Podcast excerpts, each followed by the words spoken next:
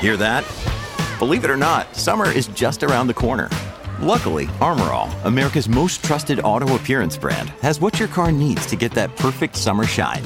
Plus, now through May 31st, we'll give you $5 for every 20 you spend on Armor All products. That means car wash pods, protectant, tire shine, you name it.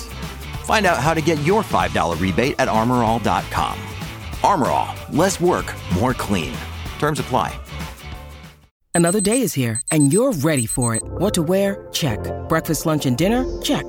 Planning for what's next and how to save for it? That's where Bank of America can help. For your financial to-dos, Bank of America has experts ready to help get you closer to your goals. Get started at one of our local financial centers or 24-7 in our mobile banking app. Find a location near you at bankofamerica.com slash talk to us. What would you like the power to do? Mobile banking requires downloading the app and is only available for select devices. Message and data rates may apply. Bank of America and a member FDIC. When you need mealtime inspiration, it's worth shopping Kroger, where you'll find over 30,000 mouthwatering choices that excite your inner foodie. And no matter what tasty choice you make, you'll enjoy our everyday low prices, plus extra ways to save, like digital coupons worth over $600 each week. You can also save up to $1 off per gallon at the pump with fuel points. More savings and more inspiring flavors make shopping Kroger worth it every time. Kroger, fresh for everyone. Fuel restrictions apply.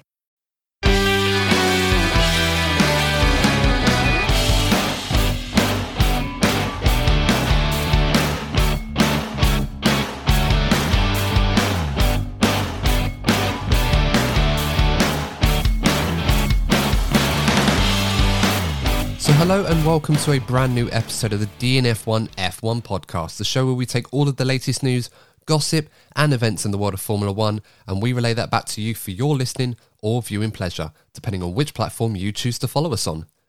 And, guys, of course, we are very much approaching now the final hurdle of our triple header, the Italian Grand Prix weekend, which, of course, includes the sprint race as well. And with all the transfer gossip and transfer news that we have received over the last few days, and it has been some absolutely fantastic news for all parties involved, it's time to get down to the serious business of the Italian Grand Prix. And joining me on this episode, as always, is my co host, Mr. Courtney Pine, sporting the DNF1 podcast shirt. There it is. For uh, our more veteran fans, will recognise the original DNF1 podcast logo before, of course, we changed to the regular uh, DNF1 logo. Courtney, first of all, how does that shirt fit on you and how does it feel to be finally um, representing the, the brand? Yeah, it's good to finally be wearing the merch. Um, basically, I haven't worn it before because I was fat shaming myself, but I've gone on an exercise regime, been going on runs, I've changed my diet, and I can fit a size down now. So it's a good time to be alive, Adam, and I'm wearing the merch to celebrate. Well, you certainly are looking good in that apparel, Courtney. I will say that much.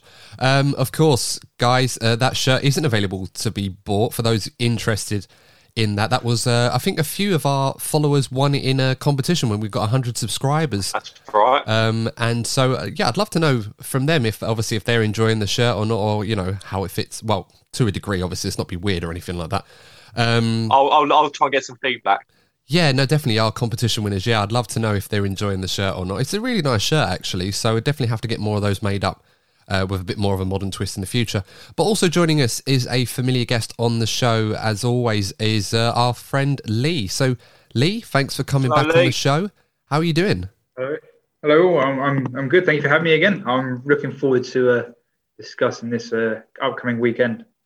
Yeah, certainly looking forward to getting into this one. And of course, first of all, guys, um, I just wanted to draw attention. Obviously, the brightness is massive on my phone. I was just going to read Yeah, it. can see in your glasses. Yeah, this is this is why I turned the brightness down when I record it, um, because otherwise everybody would see it all reflect on my glasses, and people say, "Oh, did you get better lighting in your room or something to make it a bit more presentable?" I said I would, but then I'd have to take my glasses off. Otherwise, you'd literally see everything on my screen. Not that there's anything you shouldn't see, but it's just, yeah, it's just really, really bad. Anyway, I'm going to get into this, and uh, so we don't often get this. Um, obviously, we're still really, really small, and obviously, it's lovely when uh, our followers or anyone that listens to the show or watches us on YouTube um, decide to write to us or comment on our videos, etc. Incidentally, of course, if you are new and you want to uh, check out more of our content, hit the subscribe button on YouTube, and there's plenty there, and uh, support us if you can. We'd really appreciate that. But we received a lovely email from one of our followers, Malcolm, um, who wrote to us, and he says he's you know, obviously a Brit abroad. Uh, he loves our content. Um, from his email, and he wanted us to give a shout out to his two sons. Uh, just reading through. The, oh, this is embarrassing. Just reading through. Ah, here we go. Second part of the email. So his two sons, Harry and Jack, who are five and three, and watch the races with him. So Harry, Jack, I hope you are enjoying the podcast if you listen to it, and uh, Hello, big, big Lewis Hamilton fans as well. So um, yeah, it's certainly a good way to go. Enjoy Lewis's golden years because certainly a good role model for the young lads that want to get into racing and young women, of course, as well. Um, so hope you enjoy the episode, Malcolm, and, and uh, yeah, all the best. So, um, guys, let's um, get into the nitty gritty. Of course, the Italian Grand Prix weekend coming up, and we've had so much transfer news to sort of whet our appetites for 2022. Of course, the biggest of those has to be George Russell going to Mercedes, a move we expected for some time now. Now that it's happened, we can certainly get excited about the prospects of him at Mercedes on a regular full time basis, and of course, going up against Lewis Hamilton, uh, no less. Lee, Courtney, and I talked about this in uh, qu- quite a lot of depth in our last episode. And of course, if you want to check that out, you can do so um, on the channel as well. But Lee, I wanted to get your thoughts on this one because this is a huge move for everybody involved. And first of all, do you think this is the right decision for Mercedes to take George Russell on to replace Valtteri Bottas? And uh, do you think George Russell is ready for such a huge opportunity? All right. To answer the, the first question, uh, Mercedes had to promote George. Um, you, you look at George's uh, friends, uh, colleagues he's grown up with, cut through the karting, through the lower formulas. They're in Red Bull, they're in Ferrari, um, they're in McLaren, and he's trending at the back of the grid, going, "Why am I not up the front end of the grid with these people? They're doing better than me." So he, if Mercedes hadn't promoted him, he would have looked elsewhere. And there are teams that would have been sniffing around to have George in their heartbeat. So Mercedes had to think about the future of when a, a post Lewis um, Mercedes, when he does eventually retire, be if that's in two years or longer if he renews after his um, current contract or his new contract for next year expires, um, which I think so. That's a two-year contract. He's uh, he's 23, ain't he? Yeah, So- yeah. they, ha- they have to think of the future. Um, so it was absolutely the right decision before you even analyze Bottas's performance. Um, and then in regards to George being ready, I think he's be, he, he's proven to be ready on the skills side of things. He's had three years to, to develop his skills and learn about teams at the back of the grid. You have other drivers like Leclerc was promoted after one year um, into Ferrari. Max was end up in the Red Bull, um, still at a very young age, a, a teenager. Um, so uh, George has learned how to drive the car that doesn't perform well, that doesn't handle, how to develop the car, bring the team forward. You think of where Williams is now compared to three years ago. Okay, it's not all George, but they can only develop the car from the driver's feedback. So it proves that George has learned those skills and he's he's brought that team forward. All right, with the TV and the, the team as a whole, but still good skills that are transferable to Mercedes, especially with a big regulation change next year. So it's I, I think it's a perfect opportunity for George and obviously Mercedes for timing purposes. Yeah, definitely. And, you know, we shouldn't forget that, you know, Valtteri Bottas did play a huge role in the success story at Mercedes. And Lewis. Hamilton was very much singing the praises of Valtteri Bottas for a long time, probably up until the point when he learned that George Russell was going to be his teammate for 2022. And, um, you know, I suppose, Lee, what I'd be interested to know from you is what you think or how you think Mercedes are going to manage this relationship between Russell and Hamilton. Because right now, of course, there's a lot of respect, there's a lot of admiration. George Russell saw Lewis as one of his role models and idols growing up in junior karting, etc., wanting to emulate the success Lewis Hamilton has achieved in Formula One.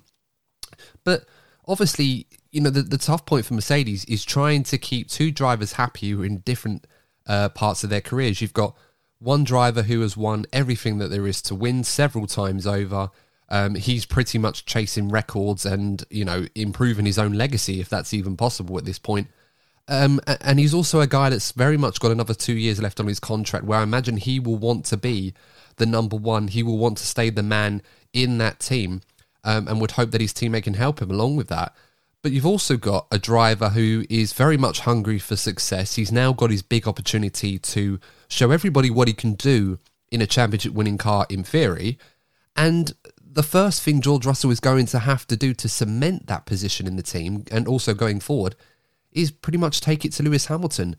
Um, so, how do you think Mercedes are going to manage that situation? Because they've got their current interests versus their future interests, and they dare not want to compromise either one of those if they can help it.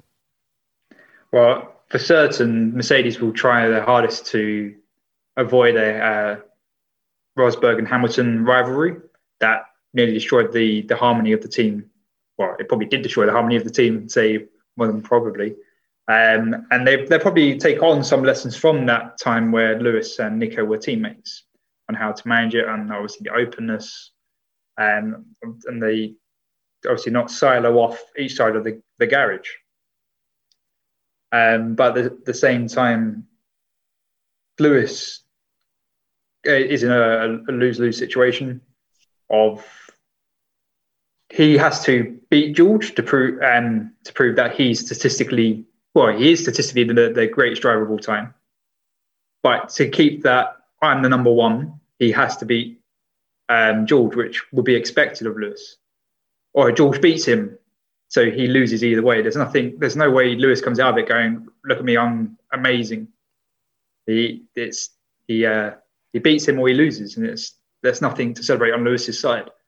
Um, unfortunately, but it's a perfect opportunity for George to uh, take it to Lewis for sure. Yeah, it's certainly a fun dynamic to think about and get excited about for 2022, especially, you know, in Lewis's head, he, he's been here before.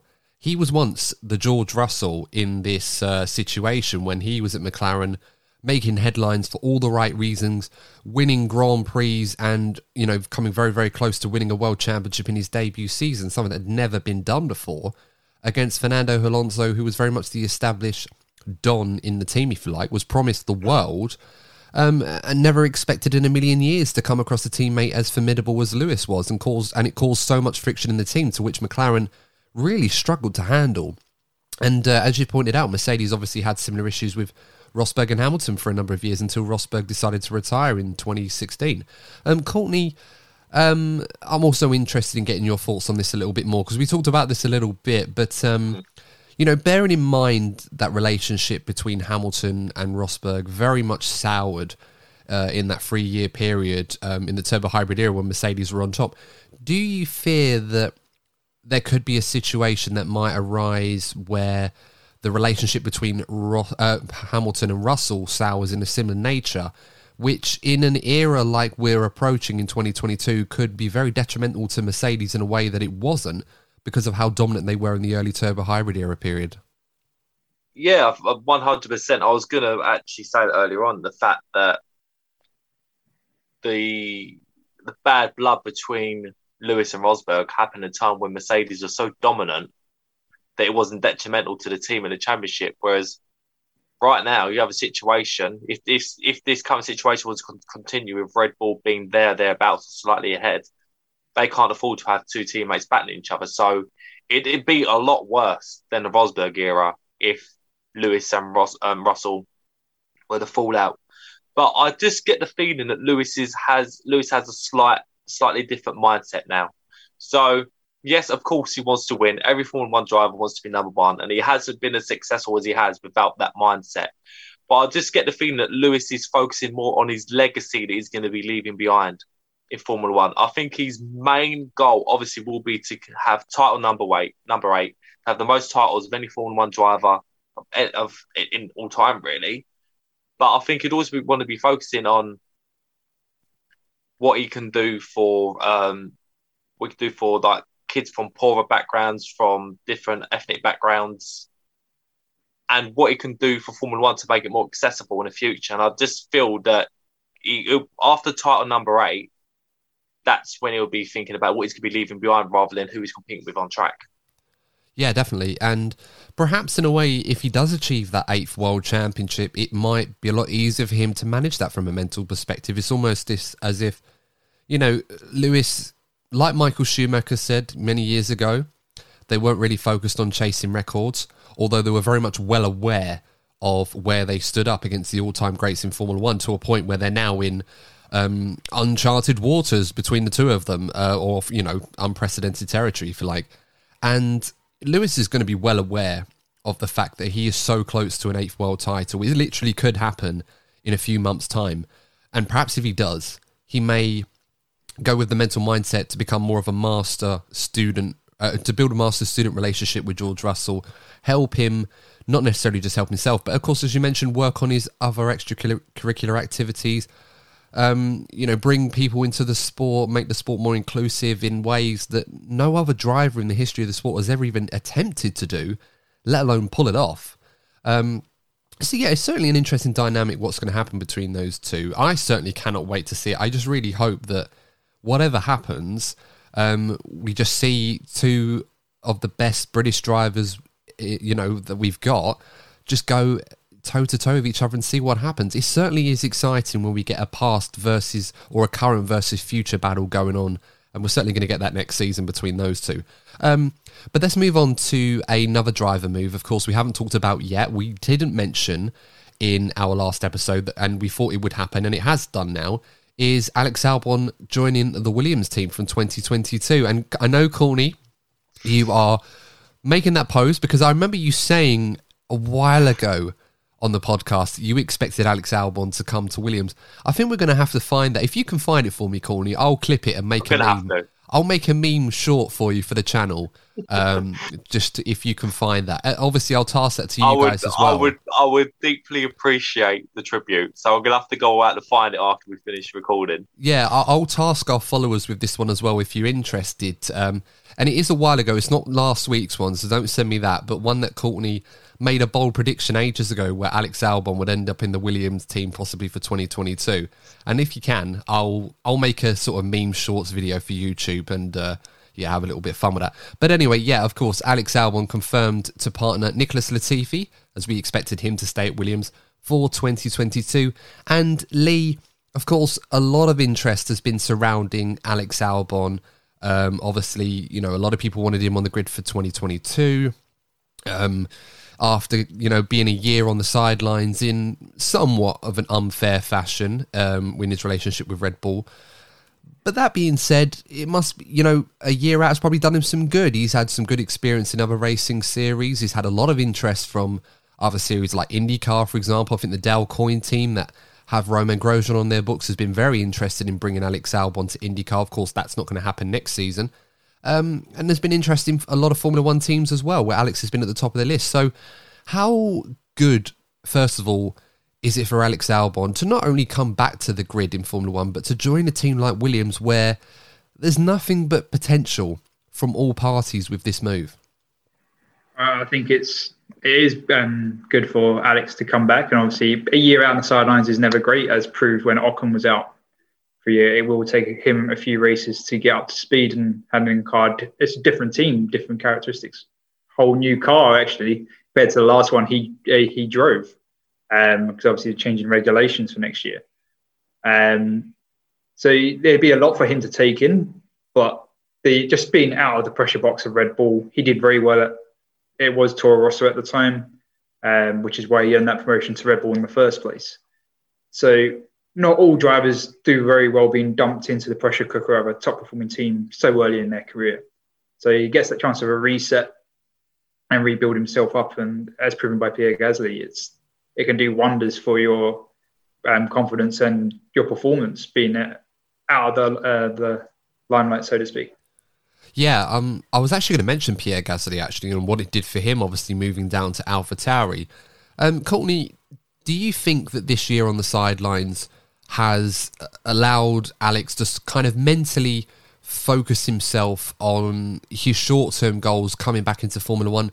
And do you think also that a move like this at Williams, where perhaps the expectation is a little bit lower and a bit more nurturing, like we saw with Gasly at AlphaTauri, could have a similar effect on Albon as it did with Gasly? I think yeah, the the past year would have given him plenty of time to reflect because let's be honest, a lot of us were disappointed by Alex Albon's performances at Red Bull, but at the same time, anyone that has Max Verstappen as a teammate is going to find it very difficult to flourish, particularly a team at Red Bull where they are very vocal about their main guy. We saw it in the Sebastian Vettel era, and we're now seeing it with with Max. So it's difficult to be a number two driver. Doesn't matter how good you are, you're going to have a tough time at Red Bull. And you know, and Alex is still relatively young, um, but with Williams, there will be an expectation on him to deliver. Nothing against Nicholas Latifi, but he will be expected to be the number one driver. He'll be expected to finish above uh, Nicholas in the driver's stand. And so the, the first thing for any driver is to get the better of your teammate and then obviously try to get the best out of the car, the way that we saw George do with Williams. So there will be eyes on Alex to get those eye catching performances, the way that we've seen with George Russell over the past couple of seasons. Well, yeah, that's right. And of course, we shouldn't forget that um, Albon and Latifi do have experience as teammates in F2 when they were uh, part of the Dams team together. Right. Um, and it was a good partnership there, and Albon had got the best of Latifi in that, in that particular time. And um, it's going to be interesting to see how those two pair off. Now, of course, Nicholas Latifi, it's kind of hard to gauge where his level really is at because he was up against someone as brilliant as George Russell. But to be fair to Nicholas Latifi, at least on race pace, whilst he's no George Russell, he hasn't been too bad in the mm. Williams. I would say he's at very least met their expectations this season. He's certainly upped his game. So it certainly won't be um, an expectation where Alex comes back into Formula One and he is the outstanding number one driver and dominates Latifi on a weekly basis. I don't see that happening every week. I'm expecting Albon to be strong, but um, you know, a year out in Formula One is a long time. Even in a new era of regulations where it's almost like a bit of a reset, which goes in his favour, I'm not expecting Albon to wipe the floor with Latifi. And if he does, then it will raise questions on both sides over is Albon driving to a, a really high level or is Latifi just underperforming? I suppose we'll have to wait and see. Um, Lee, what do you think the expectations are for Williams and Alex Albon next season? Because obviously we don't know how good that Williams car is going to be in 2022 compared to the rest of the competition. It's going to be almost a bit like a full reset. So, you know, will they feel that Alex, if the car is good enough to score points and maybe challenge for podiums, do you think Red um, Williams would expect him to be on the fringes of that, or do you feel that they're just going to take this first year and, and, and, take what they can get and see as long as Albon is performing well, um, that should be enough for them? Yeah, I think at, this point in the development of next year's car, they obviously can they, they can have hopes and dreams that obviously every team wants to win the constructors championship, but um, and a realistic dream for, for Williams would be fighting for the top, top midfield and not at the bottom. But wishing that and and that being reality, they're not going to get a realistic idea where they're going to be until obviously next year's tests. So as uh, Courtney already pointed on, is to beat the teammates. So that would be the expectation for Alex would be to beat um, Latifi and Latifi to beat Alex, and it's Uh, one of them is going to lose, um, and they probably can't do some finite calculations, expectations. But yeah, it's not going to do Alex any harm if you can do some Mr. Saturday like performances, be the new Mr. Saturday. I don't know. Could, will George still be Mr. Saturday if he against Lewis? It's uh, interesting in itself. Yeah, definitely, and um, I suppose we'll ha- it's one we're going to have to keep an eye on, and and of course the nature of the movie is quite intriguing because we mentioned before that it may require Alex to formally leave the Red Bull program to get this move done to keep Mercedes happy so they wouldn't block it because of course they're supplying the engines and of course an increased technical partnership for next year. It does seem to a degree that that's happened, um, but judging from what I've read, um, and this was from a few articles, one by Lawrence Barretto at F1 and of course Chris Medland as well, a few big F1 journalists. Um, they both cite the fact that Red Bull almost seem like they've got first option on Alex Albon if an opportunity arises for him to go back to Red Bull, AlphaTauri in the coming years. Um, I suppose I want to quickly put the question to both of you. In if you were both the Red Bull boss, say you were Christian Horner or Dr. Helmut Marko, whoever makes the decision at Red Bull regarding their driver lineups, is if Alex has a strong year um, a stronger year, if or um, not stronger, if Alex has a strong year in Williams next season and Perez underperforms in 2022, would you put Perez um, or would you put Albon in the Red Bull alongside Max for 2023? or would you look elsewhere, i.e., perhaps potentially Pierre Gasly, or maybe another driver in the F1 grid that impresses as well? Um, Courtney, I'll ask you that one first. Uh, in all honesty, I would go for Pierre Gasly. I think some of these performances, uh, even as recently as the last race, have been fantastic. Um, he's shown a real rejuvenation, and Red Bull needs to seriously ask the question: If Gasly does well, do we really want to have Pierre Gasly as a part of our long-term future? If not, it's only fair on Pierre for them to release him and allow him to go to a team like I don't know circumstances were to change. I could see him fitting in really well at Alpine and who know what the future is going to bring for that team when regu- regulation changes come along.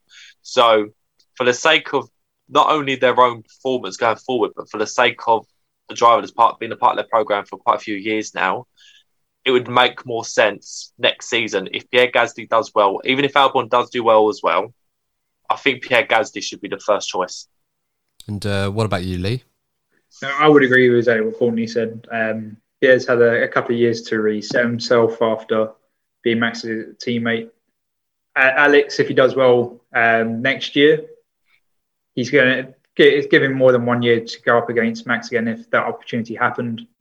Um, yeah, would be the the the first choice. Also, Pierre is, is already frustrated that he's been overlooked again for next year uh, compared to Sergio and even last year.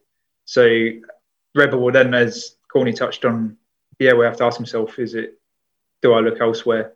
Red Bull will have to ask: Do are we willing to race against Pierre as a well, not part of the Red Bull family and actually a, a competitor? Is that something we want? And so it's a whole big um, question that I have to ask internally within Red Bull and Pierre himself. Yeah, I don't think the door is firmly closed on Pierre Gasly going back to Red Bull. I really feel that despite the fact of how that relationship kind of soured um, back in 2019, I just got this funny feeling that because of Gasly's performances in the last uh, 18 months, it's really uh, opened up the opportunity, the possibility that he may end up going back there. He's spoken quite positively about this. He's never shut, shut the door himself. He's always put the onus on the team to make that decision. And I think owing to the fact that, you know, Red Bull thought that they signed Perez, they thought they'd signed the uh, the you know the the super number two or the perfect number two to Max Verstappen, and it's not quite worked out that way. Um, and there's no immediate option available to them. Although you know the picture's a bit rosy with Alex Albon, but for me, I just feel that if I had to pick the best driver to partner Max right now, um, you know that's available to them in their own program, it has to be Gasly.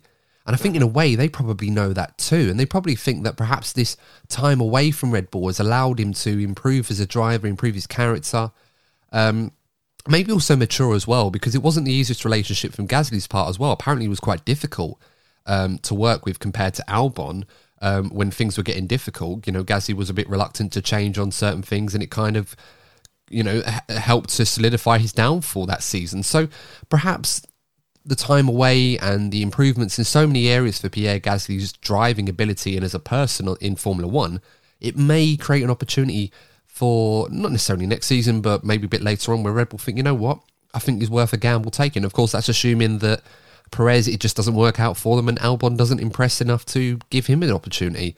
But anyway, look, let's get on with the Italian Grand Prix preview because we've talked about driver transfers quite a while on this episode already. Um, we're moving now to the Italian Grand Prix the second sprint race um, this season. Of course, we had one earlier at Silverstone, which um, it, it was okay. I think it's fair to say it wasn't amazing, but it certainly wasn't boring. Um, and they're going to have another go at it this weekend. And I don't know about you guys, I'm expecting this one to have a lot more action and incitement about it, purely because of the characteristics of the track, where you know for a fact there's going to be so much overtaking going on. Um, Courtney, are you excited about the sprint race for Italy, or do you feel that this is just something that we just got to deal with, and then hopefully next year they get rid of it?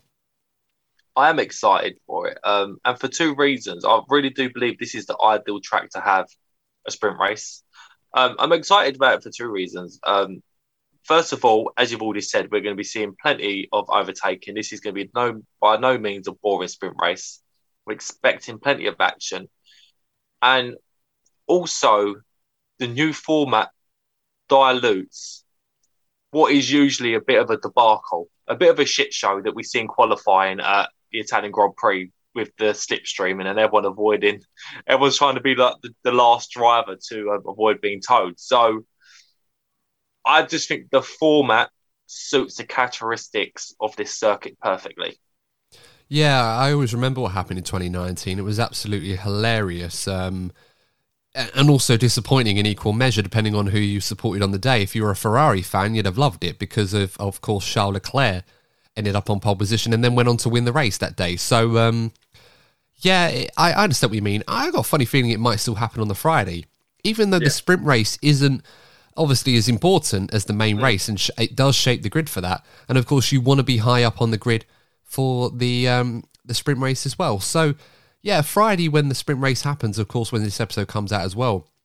It's um it's going to be really interesting to see how that goes down. Um, Lee, what are you expecting from the sprint race? Do you think it's going to deliver more than it did in Silverstone, or are we ex- we're not expecting too much? I, I think it would be a more enjoyable sprint race to watch because I mean, I'm sure there has been, but off the top of my head, I cannot think of a time that I've watched the Monza race in Monza and gone, well, that was boring. Um, it's I would never describe it as oh that's a boring track. I mean, I love Monaco, but boy, the races can be boring in Monaco because it's yeah. such a um, just one after the other. Monza is overtake after overtake, and as Courtney said, it's per, a perfect track for a sprint qualifying because just the overtaking nature and it's easy and um, well, it's a lot of straights really, uh, which really it's helps. Turn one though, with it, yeah. Like, turn turn one is great, particularly in a race when the tires are starting to go and you're just waiting for the smoke to come from, a, the, from one of the drivers at the front. Like we saw, when was it? 2015. Though? It's think 2015. If I've got that right, then I'm definitely a nerd. When Nico Rosberg was leading and Lewis was putting pressure on him, and then you just saw you saw the tire smoke and you realised that Lewis was leading. So you do get those moments at Monza. Yeah, yeah, so that, that, that's exactly why I think it's going to be a, a really enjoyable sprint qualifying. Um, but I do I do think we'll have the city slipstreams on Friday though. Yeah, yeah, I, I think so too. I mean, this is a track above all others where the sprint races are designed for.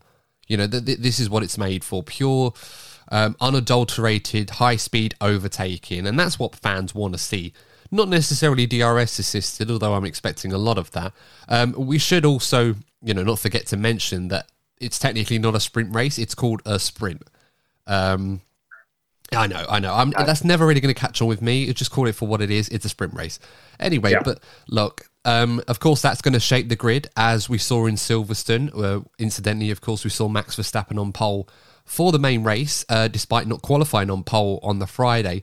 So I guess we should get these predictions out of the way already. Uh, for the Friday qualifying for the F1 sprint, who's going to be starting on pole position, guys? Is it going to be Lewis Hamilton or Max Verstappen, or perhaps maybe we'll see someone else? I'm going to go with Max. I, I, just, I just think Max has got his confidence right back. Um, I reckon Max will get the will win on the Friday. But I think Lewis needs to get a big result this weekend, and I think Lewis will qualify for first for the race. And what about you, Lee? I would completely agree with Courtney. Um, I, I, think in in clean air, um, the Red Bull is probably um, even with the top speed deficiency, probably still be the fastest car, which will get it the traditional pole on the Friday. But that lack of top speed is going to hurt them in the sprint qualifying and in the race. So yeah, I imagine Lewis will get pole or win the sprint qualifying. Whatever uh, terminology for this whole thing. isn't it? Um, he, I think Lewis will uh, be, be the the main benefactor from Saturday. Yeah, um, I think I got all that, but um, yeah, it's, it's really confusing. Even you know, it's meant to be quite straightforward and simple. I just don't think it's ever going to be, but we'll have to. I'm sure they'll figure something out. But um, it's quite interesting actually because I personally think Lewis is going to be the favourite to get to be fastest on uh, Friday qualifying, but I don't think that's necessarily going to be an advantage because you know we normally get in races uh, that um, at Monza, it's not always often that the guy that gets on pole position necessarily is the favourite for the race. Um, you know, and in Lewis's case, I'm wondering if he thinks, you know, subconsciously that should I go for pole position or should I just line up just behind Max? Because we know Max is going to go for it. Max, for all of his qualities, is definitely not the sort of person that tries to play 4D chess in terms of, or what's the best place to qualify so I can get the best run. You know, it's like Belgium. You know, he wasn't thinking for a second, oh, if I park my car right behind Lewis, I'm going to get him on the run down to Les Combes. Um, he literally put that thing on pole position and thought, you know what, I'll deal with it on the Sunday. Of course, we never knew what happened, but um, I'm expecting Max to go for it. I'm just wondering in Lewis's mind if he might fancy his chances if he s- starts behind Max Verstappen and gets all of that slipstream and the DRS and everything else that comes with it. I mean, Lewis is no stranger to winning this Italian Grand Prix without starting on pole position. You know, 2018 is a great example of how he went there when the Ferraris were dominant and formidable, and he ended up getting the win because it was brilliantly executed, and very nearly did the same in 2019. So we'll, we'll have to wait and see. Um, for the race itself, guys, that does raise a new question, and that is uh, based on what we saw at Silverstone. We saw Max Verstappen obviously not start on pole for the sprint race, ended up winning the race by passing Lewis Hamilton. And then, of course, what we saw on the Sunday was Lewis realizing that he had to get past Max as soon as possible to win the race. Of course, they collided, um, and Lewis, you know, managed to win the race anyway. Are we going to see those kind of mind games again on the Sunday? Whereas whichever one of the two, assuming they finish first and second, doesn't win the race on Saturday, decides, right, I'm going to have to be very overzealous and get in front on the Sunday in order to try and get the win in the main race where it counts the most. Um, Courtney, what do you reckon? I think right now the mental advantage is with Max.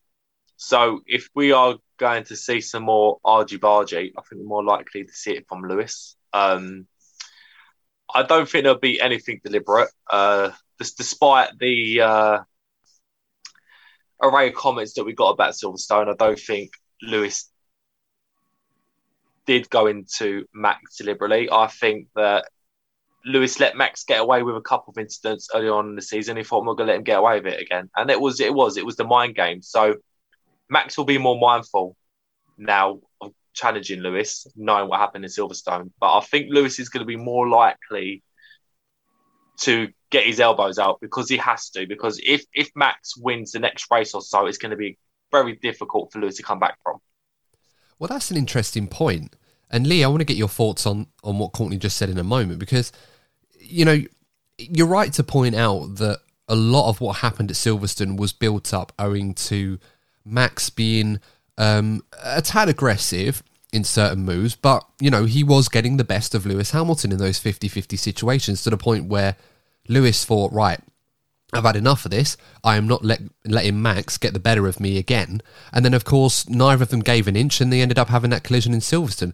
But since then, I can't say on, on record that those two have had an opportunity to try and show to us that not necessarily they haven't learnt from that, but that one of them is prepared to give the other one a little bit of space in the aftermath of what's happened. And we could very much see that in this race, whether or not that is going to happen. I just don't think, in good conscience, that Max Verstappen is going to give Lewis Hamilton an inch, knowing what happened at Silverstone. I think he's still going to be as aggressive, perhaps maybe more aggressive. Perhaps he felt like he was holding back a little bit. Um, so I think the question is going to be: Will Lewis Hamilton continue to not let Max have that extra inch, or will Lewis be the one once again to try and not necessarily take evasive action, but try and be a bit more considerate and give his rival an extra yard of space to avoid another collision. Um, Lee, what do you reckon? Uh, are we expecting one of them to give way, or and, and I mean this in the best way possible. I don't mean like one of them's going to be a and back out. I just think, you know, we've seen Lewis uh, make space for Max when Max has gone in. We haven't seen Max do that for Lewis this season. I'm just wondering if that's going to change, or if we're going we could potentially see a repeat of what we saw at Silverstone. Um, so I, I, would, for the most part, agree with Courtney. Um, if you wouldn't describe Max Verstappen, you would never say, "Oh, he would leave space." Ever since Max joined Formula One, he's always been on the very edge of aggressiveness.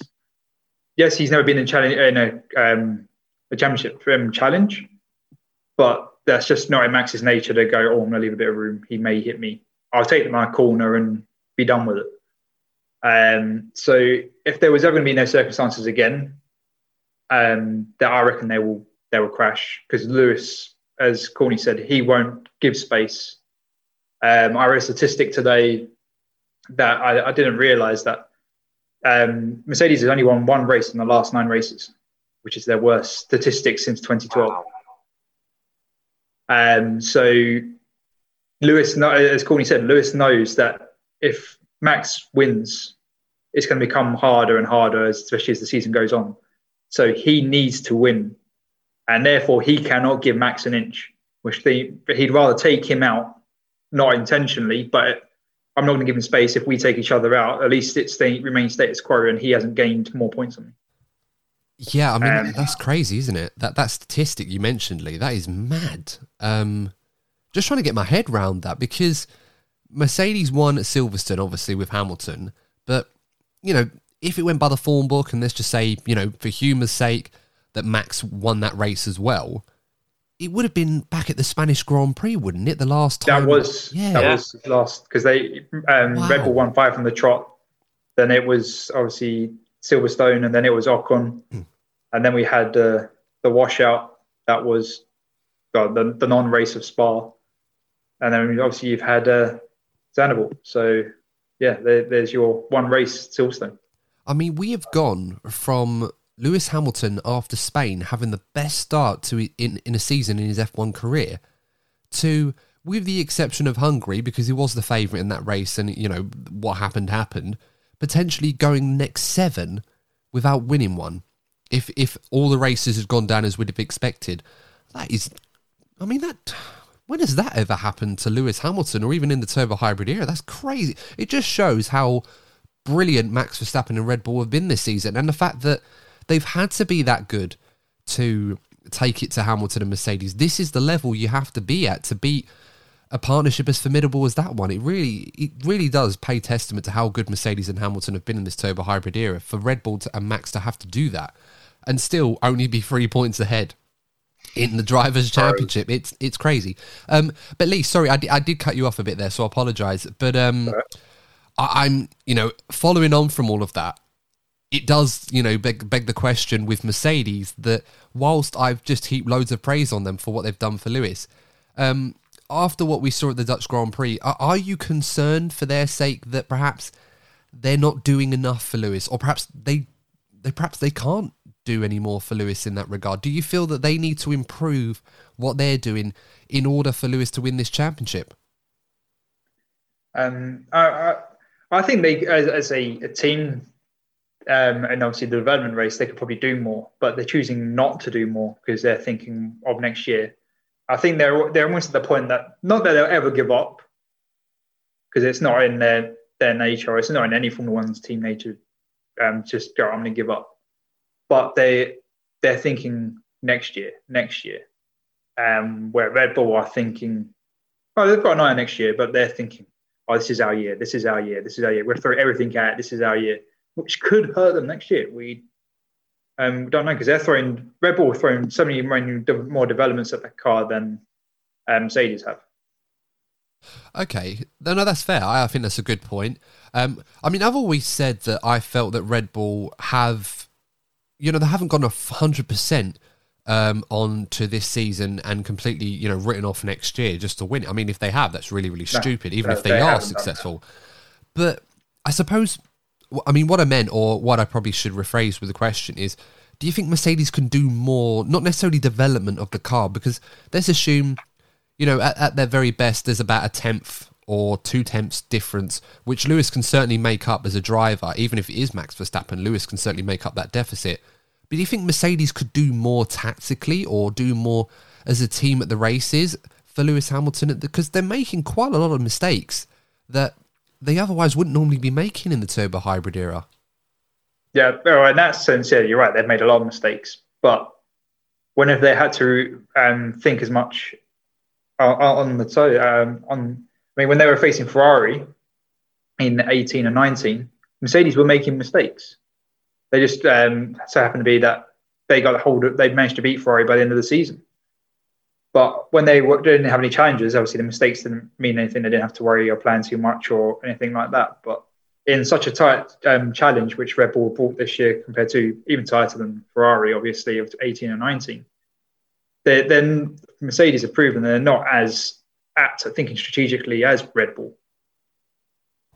No, that's fair enough. Um, I mean, you're right to point out, you know, in, in, previous seasons, Ferrari have offered a challenge like Red Bull did, but you know, Ferrari always made those key mistakes, or Vettel made mistakes, yeah. you know, that cost them ultimately. Whereas Mercedes were brilliant when it mattered. Um, Courtney, I feel like I've asked you this before, but for the benefit of the conversation, I feel like I have to ask again. Um, is it critical that Mercedes up their game as a team for Lewis Hamilton to win this world championship, or do you feel that Lewis can still do it with Mercedes operating the way that they currently are? Because even Lewis has been far from perfect this year. Uh, Mercedes definitely need to up their game because they're up against a supreme driver in Max Verstappen and a Red Bull car. You know, development wise, I feel is slightly ahead of them. So if with that in mind, Mercedes need to be on point as much as possible. Um, but at the same time, as good as Max and Red Bull are, I think anyone would be foolish to call uh, to rule out Lewis Hamilton coming back in his championship. As you've already said, it's it's a minor miracle that Lewis is as close as um, to Max as they are. Yes, some luck coming to it with what happened in Hungary and the way Silverstone worked out. But Lewis just has this knack of keeping himself in it, even when the car isn't quite there. So, yes, Mercedes need to get things on point in order to to keep up. But you can't you, you can't rule Lewis out. You can't. Yeah, definitely, absolutely right. You'd be a fool to write off Lewis, uh, especially with the margin being so close between them at this point of the season. Um, I think we should pay some emphasis on the number two drivers in this battle as well, Bottas and Perez. I think what's key here is that Perez obviously didn't have the best of showings at the Dutch Grand Prix, although he did recover his uh, abysmal qualifying performance. Um, not necessarily all his fault. His team did have a um, a part in that, but he recovered well to finish in the points on a track where it's very difficult to overtake, evidently from what we saw. But um, he's going to have a big role to play this weekend, and more interestingly, so is Valtteri Bottas, especially now that Bottas's future is now confirmed and that he signed a multi-year deal with uh, Alfa Romeo. Are we expecting an improved Valtteri Bottas now that he has managed to banish away his concerns over his future from his mind? He can now focus 100% on not necessarily just helping Lewis Hamilton, but also doing the best job for himself for Mercedes for the rest of the season? Uh, I feel that now the his um, future has been confirmed. The pressure is now off Valtteri. Whereas if you look at Perez, Perez knows that he Perez is actually the new Bottas in that sense, where he's always going to be worrying at a certain time of the season, am I going to have my seat taken? Am I going to lose my seat at Red Bull? So the pressure is now going to be building a lot more on Perez compared to Bottas. Of course, but at the same time, Bottas will be thinking, yeah, you know what? Obviously, I want to see the team win both championships, but he'll be driving more for himself as well. So, yeah, I, I think we'll be seeing a, a better Bottas. Um, and I think all eyes will be on Sergio Perez from now on, actually. Yeah, definitely. Um, Lee, what do you think? And, and I'm going to add something else into this as well, because obviously Bottas has his future um, secured. Obviously, Toto Wolff played a huge part in that as part of his management team. But is there a temptation for Bottas to kind of go a bit like a lone wolf on this one, where he's not going to focus purely on the team game or helping Lewis win the championship, and perhaps be a bit more concerned about, you know, getting the best results he can for himself? What What do you reckon? Well, I, I reckon there's a chance he could go lone wolf. I don't think it's it's so much in his nature, but you only have to look at Zandvoort where um, right, they say it wasn't on purpose and he did slow down, but he still took the fastest lap and made it difficult when it wasn't needed to be made difficult for Lewis for that fastest lap. So there, there's definitely the potential. Will Bottas be as willing to provide a slipstream tomorrow? Where we imagine where silly slipstream games are going to be, where you try and break the toe on purpose or you make it difficult. It, it, all these slight little things he could do to just be unhelpful um, but I do agree that with the pressure off, he's probably we're probably going to see the Bottas that we that earned him the drive in Mercedes in 2017. Ironically, and um, it's probably going to be the be- best he's probably driven. Um, now the pressure's off and he knows he's going, he can just focus on driving and not worrying. Well, on a track like Italy, the you know the helping your teammate in qualifying, getting that toe or taking turns, as some teams like to call it. Of course, we've very rarely seen a team pull that off perfectly. Ferrari have attempted many times and usually get it wrong, or you know another team might try it and one of the drivers does it and then the other one doesn't, and it's like all squabbles, you know, all the time. I remember Max and Ricciardo used to do that at Red Bull all the time. So yeah, it will be interesting. I mean, I, I always remember 2018 as well, and I mentioned that season a lot, but I remember when Kimi Raikkonen found out, obviously, that he was leaving Ferrari and moving on to um, Alfa Romeo. And you obviously saw what that did to him in the way that Ferrari did that. It was very much pulling the rug from underneath him. And he didn't exactly pay them back best in kind, especially in the Italian Grand Prix and what he did there. Um, but of course, the rest of the season, Kimi was really good, and he got that win at the US Grand Prix, brilliantly holding back Lewis Hamilton and Max Verstappen in that race. And, you know, a lot of Ferrari fans, myself included, thought if Kimi drove like that week in, week out, as much as I love Kimi, he would have probably been in the Ferrari seat in 2019. Ultimately, they went with Leclerc, and I think that was the right decision. But it's, just crazy how drivers can have a new lease of life when they've got their future secured in F1 elsewhere. And of course, for Bottas, uh, the security of a long term deal was so important to him. But now that he's got that, we may see, as you mentioned, the Valtteri Bottas that we loved so much at the Williams team, or the one that first joined Mercedes when he very much had a point to prove. He was heavily motivated, not that he isn't now. Um, and his performances got the results that were, you know, merited from his driving. So it'll be interesting to see how that goes down. There's still a constructors' championship to play for, so both him and Perez are going to have key roles for the remainder of the season, not just for their teammates, but for their teams as well. Um, let's move on to the battle in the well, the best of the rest, if you like, Ferrari versus McLaren. And last week at the Dutch Grand Prix, I said McLaren were going to be brilliant and Ferrari were going to be crap. Um, this week, I'm going to stick with that prediction because of the nature of the Italian Grand Prix circuit. And this is coming from a Ferrari fan, although I try to be impartial where I can on this podcast. If you're tuning in, you're brand new to us. Um, what are we expecting this weekend from this battle? Because Ferrari have really stolen a march from McLaren, probably their largest win over McLaren uh, at the Dutch Grand Prix, despite finishing only fifth and seventh. Are we expecting a, re- uh, a comeback from McLaren, Courtney, or do we think Ferrari may have stolen a bit of a march on them? I'm fully expecting a comeback from McLaren. Um, partially or mainly because of the track specifics. I think Ferrari are, are, still known to be quite down on engine power. You know, McLaren have got that the mighty Merc powering them, so I think they will for that'd be one of the reasons why I thought it'll be that. And also, Lando is due a good performance. You know, he had a disappointing uh, weekend in Hungary with the accident that was obviously out of his control, and he wouldn't have been happy with his performance in um, Zandvoort. So, I think Lando's going to be really up for this one. I'm expecting. I'm, I'm, I'm actually expecting Lando to get a good haul of points this weekend in particular, and it's time for Danny Ricciardo to start picking up his performances as well. So this is the weekend that McLaren needs to hit back and hit back quickly. Yeah, I mean, if I was McLaren, I wouldn't necessarily be worried, but um, I think it's kind of dawned on everybody how significant Lando's form has been to the team's successes this season. Not that Ricciardo hasn't contributed, but he's still having a hard time trying to get on top of this car. And perhaps we won't see Ricciardo at his best at McLaren until next season. It's starting to look more likely that's going to be the case. Um, Lee, your thoughts on this one? How do you think it's going to play down between McLaren and Ferrari this weekend? I, I, I would agree with both with what you both said that McLaren probably be the, the better team. If you look at uh, even last season, McLaren was the better team. Uh, Ferrari obviously Ferrari had a, a worse engine last year, um, so you can't completely uh, blame them on that aspect. But I reckon McLaren will have the better result because of the the nature of the track um, and the the minimum, the the less amount of corners. I would imagine Daniel was probably going to be more himself. Obviously, he struggled. He's struggling with the exit phase.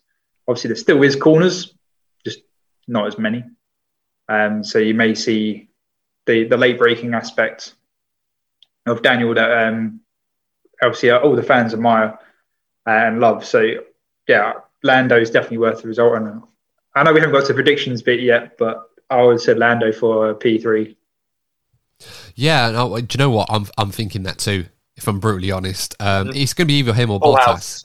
Yeah, I think it's going to be either him or Bottas. But Lando has been so good, and you're right, Corny. He is due a good performance. I w- I wouldn't. I wouldn't say Lando's been bad. I just think in the last couple of races, just obviously he's been very unlucky in Hungary. It's been messy. Yeah, it has been messy. I mean, Hungary was unfortunate. Um, Belgium, I don't think we can really judge too many people on that because of how it all went down. Um, and the Dutch race, again, he was another driver that got caught out in qualifying, although it must be said McLaren struggled that weekend. So, you know, perhaps the result he got was probably as good as he was going to get out of that car anyway. So, um, yeah, it's a very strange one, but I'm expecting good things from McLaren this weekend. I mean, look, it's Ferrari's home race. They're always up for it. Traditionally, in the last couple of years, excluding Charles Leclerc's win in 2019, which was, you know, a brilliant moment for him, um, Ferrari have kind of tripped over themselves a lot at their home race. Last year was absolutely abysmal for them. Obviously, you know, Vettel's issue with the brakes and Leclerc crashing at Parabolica it, at a time where he could have been in contention to win that race, given how it all went down. Um, so, you know, we'll have to wait and see. Of course, you mentioned the engine difference between those two. Ferrari have spoken a lot about this new spec upgrade that they're going to get, which is uh, rumored to bring them an extra 10 brake horsepower and also improvements to the electronics as well. Mattia Binotto has said we're not expecting anything until after the Italian Grand Prix, which is a shame because that's the race you'd want to have that upgrade ready, especially in front of your home crowd. You'd want them to have be excited about it. But um, we'll have to see with Ferrari. We never really know where they're going to stack up. We know roughly where they should be, but they're either going to be really good or really bad. So we'll just have to wait and see how that goes down. Um, the uh, best of the rest, if you like, with AlphaTauri, Aston Martin, and Alpine. We always like to bunch those three together in these podcasts. Now, Alpine, you know, they had a good weekend at the Dutch Grand Prix. Alonso and Ocon got some good points. Alonso got that P6 after passing Sainz on the last lap. Ocon scored points as well. Um, how are we expecting this kind of battle to go down between them, Aston Martin, and AlphaTauri? Not forgetting Pierre Gasly, who was brilliant in the Dutch Grand Prix once again, coming fourth place, thoroughly well deserved. Um, and of course, we're returning to the venue last year where he got his maiden win in Formula One. So, uh, Courtney, how do you think that's going to go down? I think the main battle, I think the, the, the two most impressive drivers from that midfield battle, let's say, have been Gasly and Alonso. And I just feel that Honda probably have someone to get the stats up and probably prove me wrong. I feel that Honda probably have one of, if not the best engines this season. And Pierre Gasly's been performing so well. I think it's gonna. I think there's gonna be a battle between him and Alonso. But I just think that extra grunt when that Honda engine will give Pierre Gasly the advantage. So I expect him to be leading that that pack once more. Yeah, those two they haven't really come together much this season, Gasly and Alonso. Yet they are really much the standout performers, uh, and Sebastian Vettel as well to a degree. Um, out of those three teams, um, Lee, what are your thoughts on this weekend regarding those three teams? Are we expecting another Gasly masterclass, or are we going to expect Fernando Alonso to make himself a figure, or maybe even Sebastian Vettel with Aston Martin? This does seem like a track where Aston Martin could do very well. Uh, I'm just going to copy and paste what Courtney said. Oh. uh, exactly word for word sentence. Exactly what I was thinking with the Honda engine. You can go first Alonso. next time, Lee. You can go first next time. Have you two been Um, sharing notes or something before we went on? no, no, no, no. It's just uh, we obviously know our sport, um, Exactly. but no, it's yeah, Pierre and Alonso. Um, it's going to, I reckon they're going to be fighting, but I reckon it'll be Pierre on top just because of the, the Honda engine having the extra more grunt than the uh, the Alpine. So we're not expecting Aston Martin to uh, be a f- bit of a figurehead at the front of this battle because I think they could be quite strong. But again, it depends on what their drivers do on this weekend. It would be Uh, great for Sebastian Vettel, yeah. though, wouldn't it? Well, yeah, Yeah, it'd yeah. be- A Monza of all places. I think that I think it'd be a nice. I think it'd be a nice middle finger to Ferrari if he was supporting a good performance. So that it, it'll be. I reckon he'll be highly motivated this weekend. You know. Sebastian's too wholesome for that sort of thing. But I know what you mean. He'd probably do it in a subtle way that, like, kind of um, when Racing Point announced that he was joining them, obviously to be Aston Martin at the 1000th Grand Prix, which um, I don't know if Sebastian had any involvement in that, but I think that was a little bit on the nose or a bit I don't know. I mean, people enjoyed it when we saw him drive to survive. Everyone was going, "Oh, that's on Ferrari celebratory weekend." We thought we Seb involved. Um, I didn't think he was too involved in the decision of when they were going to announce it. I just thought that was a bit of a cheap shot from Aston Martin to do that. Um, but look, it, it, doesn't. You know, we're t- we're getting off topic a little bit here. Um, one thing I did want to ask about is Fernando Alonso, because as I said, the Dutch Grand Prix was superb once again. A great move on Carlos Sainz he's still very much the as much the matador of F1 racing in Spain as he was when he was winning world championships and fighting for them at Ferrari, and of course had his moment at McLaren um, in their lesser years in the Honda period. But um, Nico Rosberg made a very interesting statement on Fernando Alonso. He was asked about him, and he believes very, very strongly that if Fernando Alonso was in a car that could fight for this world championship, he very much believes that Fernando Alonso could win it uh, and would love to see him in one of those cars.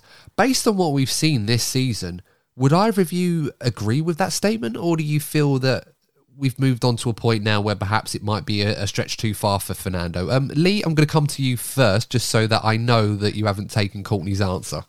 uh, we've already uh, exchanged notes now. It's all good. Yeah. Um, no, I, I, completely agree with Nico's sentiment that uh, Alonso hasn't lost any of the the skill or the, the guile when it comes to his racecraft or his overtaking.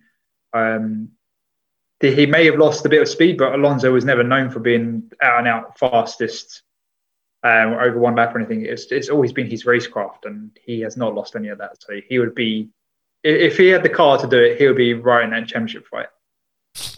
Yeah, I mean, it's quite fascinating with Fernando because, you know, you mentioned, you know, he might have lost a little bit of speed, and we're talking like fine, fine yeah. margins.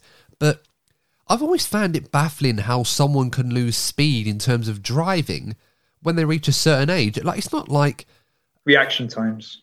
Yeah, maybe, but you know, I, I don't know. You know, these guys are, and and women as well, of course, are so impressive when they train themselves on stuff like this that they're like superhuman. So it makes you wonder how how far that declines as you get older. I mean, we're seeing Lewis Hamilton is only a few years younger than Fernando. That clearly you know that doesn't happen as much as perhaps it did 20 30 years ago um, courtney what are your thoughts on this one do you think fernando could be fighting for a world championship again if he had the car underneath him to do it? I think he can and i think most importantly fernando alonso believes he can. If he didn't believe he could win another world championship he wouldn't have come back to formula one. He's really putting a lot of hope that alpine become the brawn of these regulation changes because we're expecting we're, we're, expecting to see a Brawn GP next season. We don't know who it's going to be, he's gone back to a familiar team where he's had a lot of success with, and he has that self belief he can win a championship. And if Alpine do deliver the car, how how how could you possibly think Fernando couldn't? Because he showed he showed hallmarks um, with his defending against Lewis in Hungary. The guy's still got great race pace. He's still got that pedigree to be consistent and be consistent enough to win a championship. Oh yeah, absolutely. I mean, bet against him at your peril. Um, I wasn't overly convinced that Fernando was going to be as much of a figure as he was at, at the season when he started. Um, I've certainly been proven wrong on that one now that he's found his feet and he's really going at it. And um, yeah, that piece of driving against Lewis Hamilton at the Hungarian Grand Prix is probably the best piece of driving I've seen all season and for some time in Formula One. And it's amazing because we always focus on overtakes and overtakes and overtakes to make great racing, but I feel like people don't appreciate the masterclass of defensive driving that we saw from Fernando. I mean, 2014 Bahrain Grand Prix, Lewis Hamilton, his defensive driving against Rosberg was superb, almost you know equivalent of what we saw with Fernando. And everybody talks about the battle between Alonso and Schumacher at Imola back in 2006. I mean, it's, it's literally marveled stuff, um, all for defensive driving.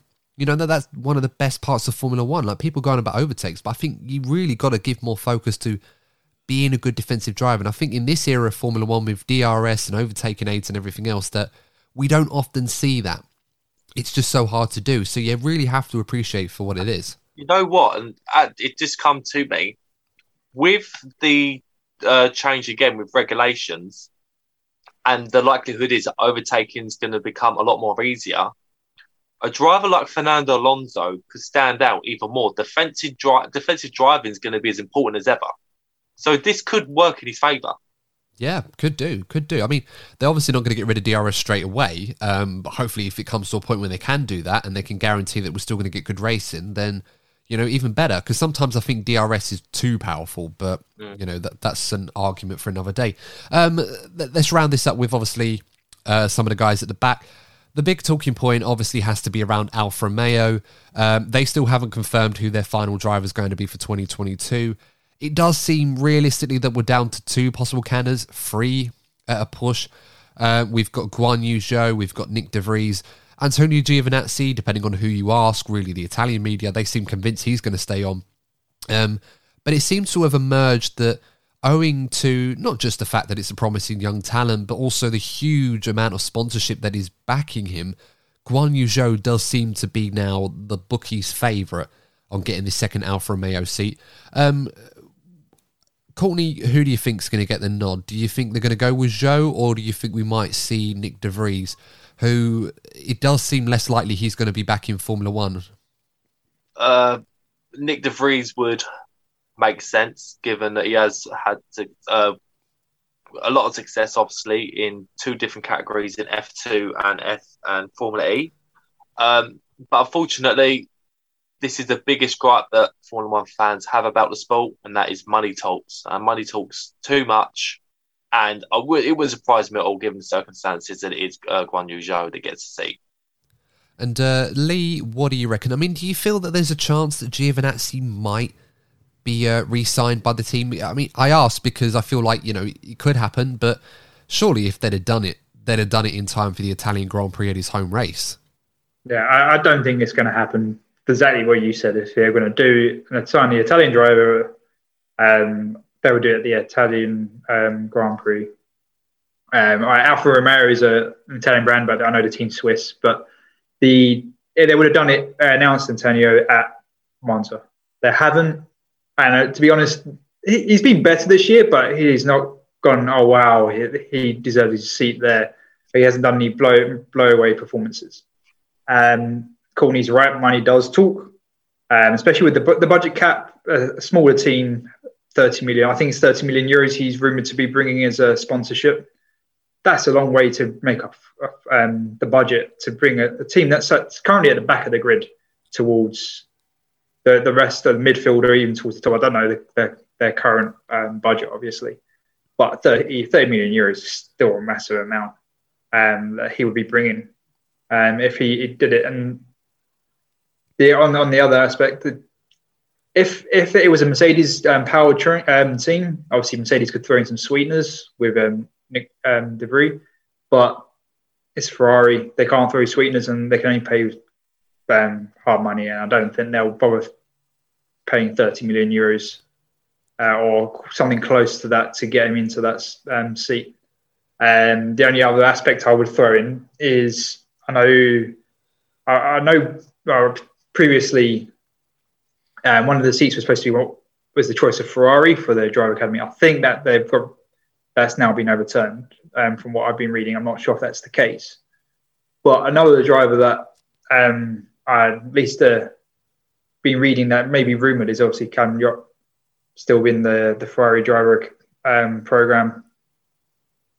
So I mean that's another outside contender from what I've been reading, but I don't think it's gonna be anyone apart from um, I can't pronounce his name, so I do apologise. Guan Yu Zhou. yeah, thank you.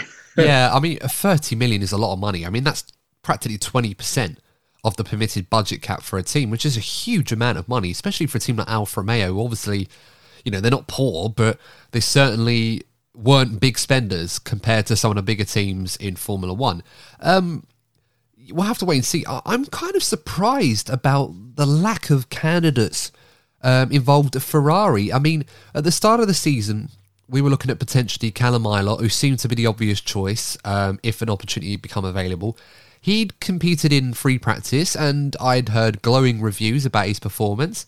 Um, but we also looked at you know Robert Shwartzman and uh, Marcus Armstrong as well, and you know Mattia Binotto had said that, that throughout the season, particularly Shwartzman and Armstrong, that they hadn't performed well enough in his opinion, or started the season well enough to be seriously considered for a seat in F1 next season. So that's understandable, but Callum Ilott I find really, really strange now because obviously we thought he was going to be in Formula One this season. And then, of course, with the introduction of Mazepin shaking everything up uh, with Mick Schumacher as well, that kind of threw everything to the wayside. So, uh, Lee, are you surprised that Ferrari, whether or not they actually have an influence on a seat at the team, and I still think to a degree they do, not necessarily putting someone in, um, but are you surprised perhaps they're not getting themselves more involved in this decision than they are? Because it seems that whichever driver is going to end up in this car, unless it's Giovinazzi, it's not going to be a driver linked to Ferrari. Um, to be honest, I'm I'm not overly surprised. Um, I know Ferrari have a, a, young driver program. They've never been a team historically that's been good at promoting and managing their their young drivers. They've got their superstar uh, in Charles. They've got a decent driver in Carlos. So I, I don't get me wrong, I, I, like Carlos, but in Ferrari's mind, it's not Carlos, it's Charles. Carlos is the good number two.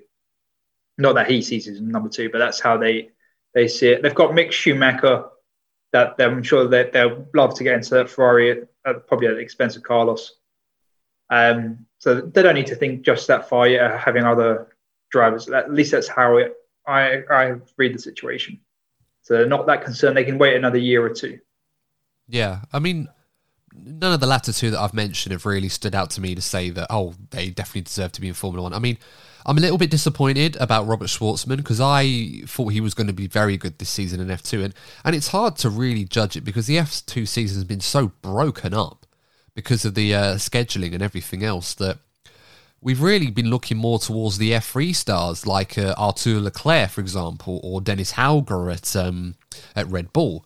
Uh, th- those have been the guys, or, or, some of the Alpine guys like Victor Martins or Caio Collet. Th- those have been the drivers that have really been fresh in my mind in the junior levels that look like they could be ready for a seat in Formula One. You know, with the exclusion of few in F2 like Oscar Piastri, for example.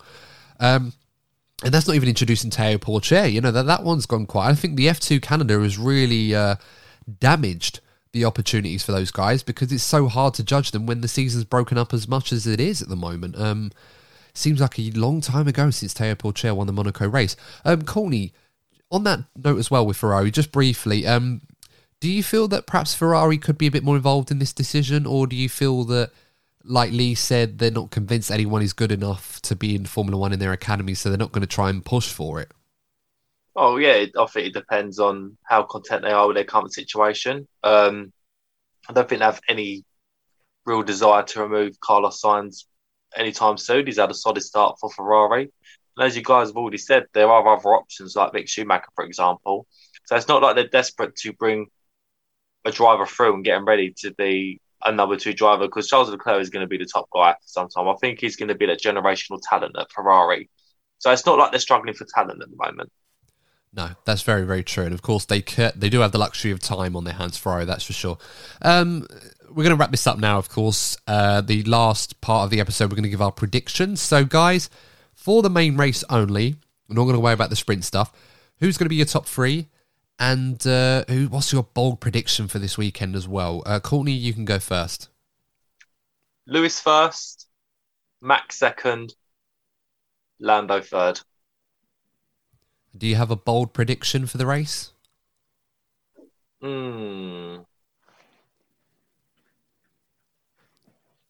Know what? Sebastian Vettel top five. Ooh, that is very bold, but I like it. I like it. Uh, on a track like this, it's certainly doable. And he's due a good result at the Italian Grand Prix. It must be said, it's not been a happy hunting ground for him the last couple of years. Uh, Lee, how about you? Top three and bold prediction. Well, my bold prediction is Max won't be in the top three. Um, it'll be um, Lewis Valtteri and Lando. Well, well, well. I mean, that will be certainly a sight Mercedes fans will hope to see this weekend. I did. Um, I, literally rubbed my hands with glee when you said that. it hasn't happened, Courtney. It's just my prediction. no, uh, Max has been Max has been incredibly good. I mean, uh, am I right in thinking that in a race where Max hasn't been taken out this season, he's finished in the top two, or retired yeah, because right. of something that he hasn't? Yeah. Yeah. I mean, this is the uh, level of consistency that we're talking about with Max Verstappen. I think yeah, it's something it's just crazy the top like speed. I'm think I'm concerned on Red Bull is they're the slowest car in the top speed on a track like Monza. Yeah, I mean, it's interesting you should say that. I mean, I'm still going to back. Uh, I think Lewis is is favourite to win. I'm still going to back Max Verstappen to finish in the top two, though, purely because Red Bull have adjust. They've had such a, a wide working window with this car this season that on the high speed circuits where we expected Mercedes to be so strong, Red Bull have adjusted their car where they've not only matched Mercedes but been better than them in those positions. This is going to be the ultimate test for that at this circuit more than any other. So we'll have to wait and see if that plays plays out for them. But um, certainly an interesting dynamic. But yeah, top three. I'm going to go Lewis to win, Max second, and Lando Norris in third. Um, my bold prediction, I think. Oh, I'm gonna say bold prediction that we're gonna see. Well, this is hard. See, I asked you guys of this, and I can't even think of one for myself. It's solely ill prepared. Yeah, I'm gonna go with um, Carlos Sainz to finish ahead of Leclerc. Is no, that's not bold, is it? That's rubbish. It's really bold. I'm afraid. No, it's not bold. It's absolutely rubbish. again. yeah, let's go again. I've got to do this because I've got to try and wrap this up. Um, all right, Bottas wins the sprint race. Okay. Yeah. I think that's Yeah, fairly bold. Yeah, and then he locks his brakes going into turn one and has to go through the little skate road bit, and then he finds himself behind the uh, the top three after that. So yeah, that, that- I think that's fair enough.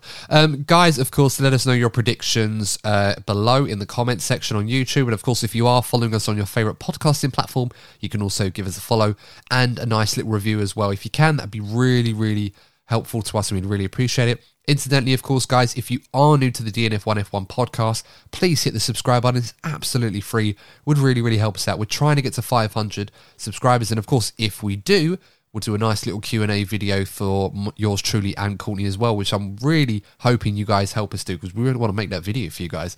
Of course, if you haven't subscribed already, please do. Why not? You know, there's absolutely no reason I can think of, and I'm biased, but hey, help us out. Anyway, guys, enough plugging aside. Um, enjoy the Grand Prix this weekend. It's certainly going to be a good one. Our race review is going to be out uh, a little bit later than normal. We're going to do it on the Tuesday um, because I'm away this weekend, so obviously I won't be around in time to do it on the Sunday as we often like to do. So it's just going to be a little bit later than normal, but just the one day, so I'm sure it'll be worth the wait. But until next time, guys, thank you so much for tuning in. Please stay safe, and we'll see you in the next episode of the DNF1 F1 podcast. Take care.